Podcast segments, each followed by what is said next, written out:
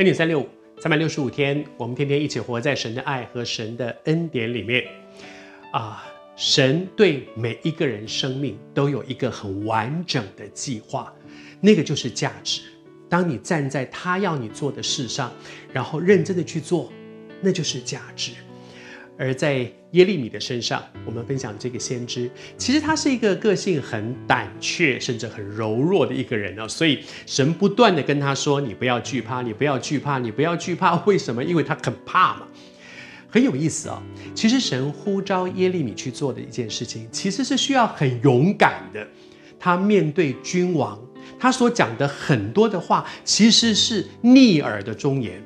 而他必须很勇敢的站在这些有权有势，甚至掌握他生杀大权的这些人面前，去说一些让这些人不喜欢的话，他们讨厌听的话，而且大家都在说那些他们爱这些君王爱听的话，讨好君王的时候，他要独排众议的说另外一种让人讨厌的话，这需要多大的勇气？可是神却呼召了一个极为胆怯，在耶利米书里面看到他常常有的一个反应就是哭。其实我自己也是这样一个个性，我也是很怕事，然后很胆怯，我是那个讲到会哭的。但是我觉得好感恩哦，你知道上帝不是只用哪一种个性的人，什么样的个性神都能用。像保罗那样为真道竭力争辩的这种人，神能用。但是像基甸一样胆子很小，躲在躲在那个那个地窖里面打这样子，神一样能用。各式各样的人神都可以用。神要的不是什么样的个性，神要的是人的心智，是人的回应。